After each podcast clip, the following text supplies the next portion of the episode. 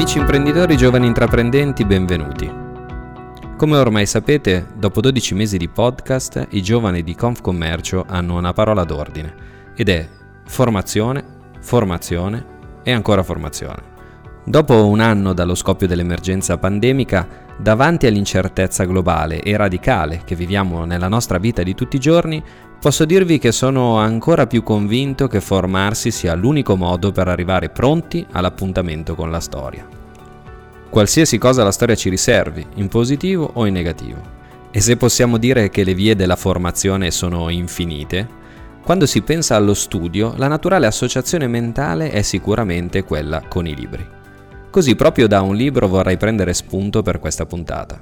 Il libro a cui mi riferisco è l'ultimo nato dei manuali per gli imprenditori della collana editoriale di Confcommercio dedicata all'innovazione, Le Bussole. Si tratta del manuale sul neuromarketing nel mondo dei servizi.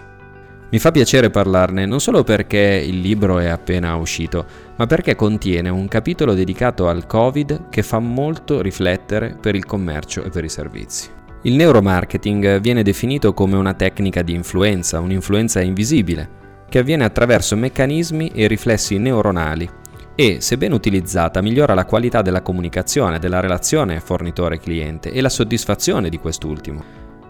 In questi ultimi mesi però, come purtroppo noi tutti sappiamo, siamo stati chiamati a fare i conti con ben altra forma di influenza, la pandemia da Covid-19 e i suoi profondi impatti sul comportamento dei clienti e degli operatori. I punti salienti dell'influenza da Covid sul marketing dell'influenza, il neuromarketing, si possono in estrema sintesi riassumere così.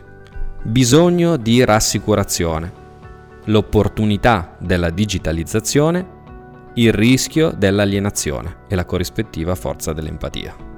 Sul primo punto, un primo grande impatto della pandemia sui comportamenti dei clienti, registrato al momento della riapertura di molte attività commerciali dopo la fine del lockdown di marzo-maggio 2020, è l'attenzione del cliente alla pulizia degli ambienti e a come vengono applicate le regole di distanziamento.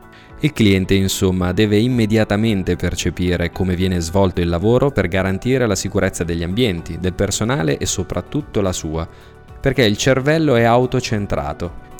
Con piccoli accorgimenti il neuromarketing aiuta a rendere più visibile e chiara la comunicazione e più istintivi e quindi automatici i comportamenti desiderati. Bastano piccoli accorgimenti per potenziare la percezione di attenzione alla sicurezza, grazie all'effetto primacy, cioè L'impatto iniziale influenza la valutazione complessiva della qualità di un'esperienza. Il cliente ricorda meglio il primo gesto in un negozio o un cartello all'ingresso. E ancora, visto che secondo il principio della fluidità cognitiva attribuiamo maggior fiducia a ciò che è semplice da comprendere, è sensato rendere quanto più esplicite le informazioni sulla sicurezza dell'ambiente. Il secondo aspetto trascinato dal Covid riguarda la digitalizzazione che è un'opportunità, certo, ma implica anche delle criticità non piccole. Divenire più tecnologici in molti casi non si limiterà ad una vetrina online, per quanto primo importante passo, ma il crescente connubio tra fisico e digitale richiederà un più ampio ripensamento del modello di business. Ed è un cambiamento a cui il nostro cervello si deve abituare. Applicare i suggerimenti del neuromarketing permette di migliorare la qualità della presenza online e di tutte le fasi della relazione da remoto con la clientela, rendendo questa relazione più brain friendly. Infine, tra mascherine, distanziamento, riduzione dei contatti fisici, limitazioni delle occasioni di interazione sociale, questa nuova condizione con cui si è reso necessario temporaneamente convivere richiede allora di divenire molto più bravi nel comunicare. E qui i suggerimenti del neuromarketing tornano indispensabili, sia che ciò avvenga di persona che su un testo scritto, tramite immagini, le scelte di allestimento o l'atmosfera complessiva degli spazi in cui si svolge l'interazione, offline o anche online. Ma forse il discorso va molto oltre l'estetica della comunicazione. Potrebbero essere proprio le grandi paure sofferte durante la pandemia l'essere isolati, a rimanere senza uno scopo o il venire esclusi dal proprio gruppo di appartenenza, a ricordarci la centralità delle relazioni, della socialità e della prossimità, elementi indispensabili per l'offerta di servizi di qualità e per una vita felice. A risentirci presto!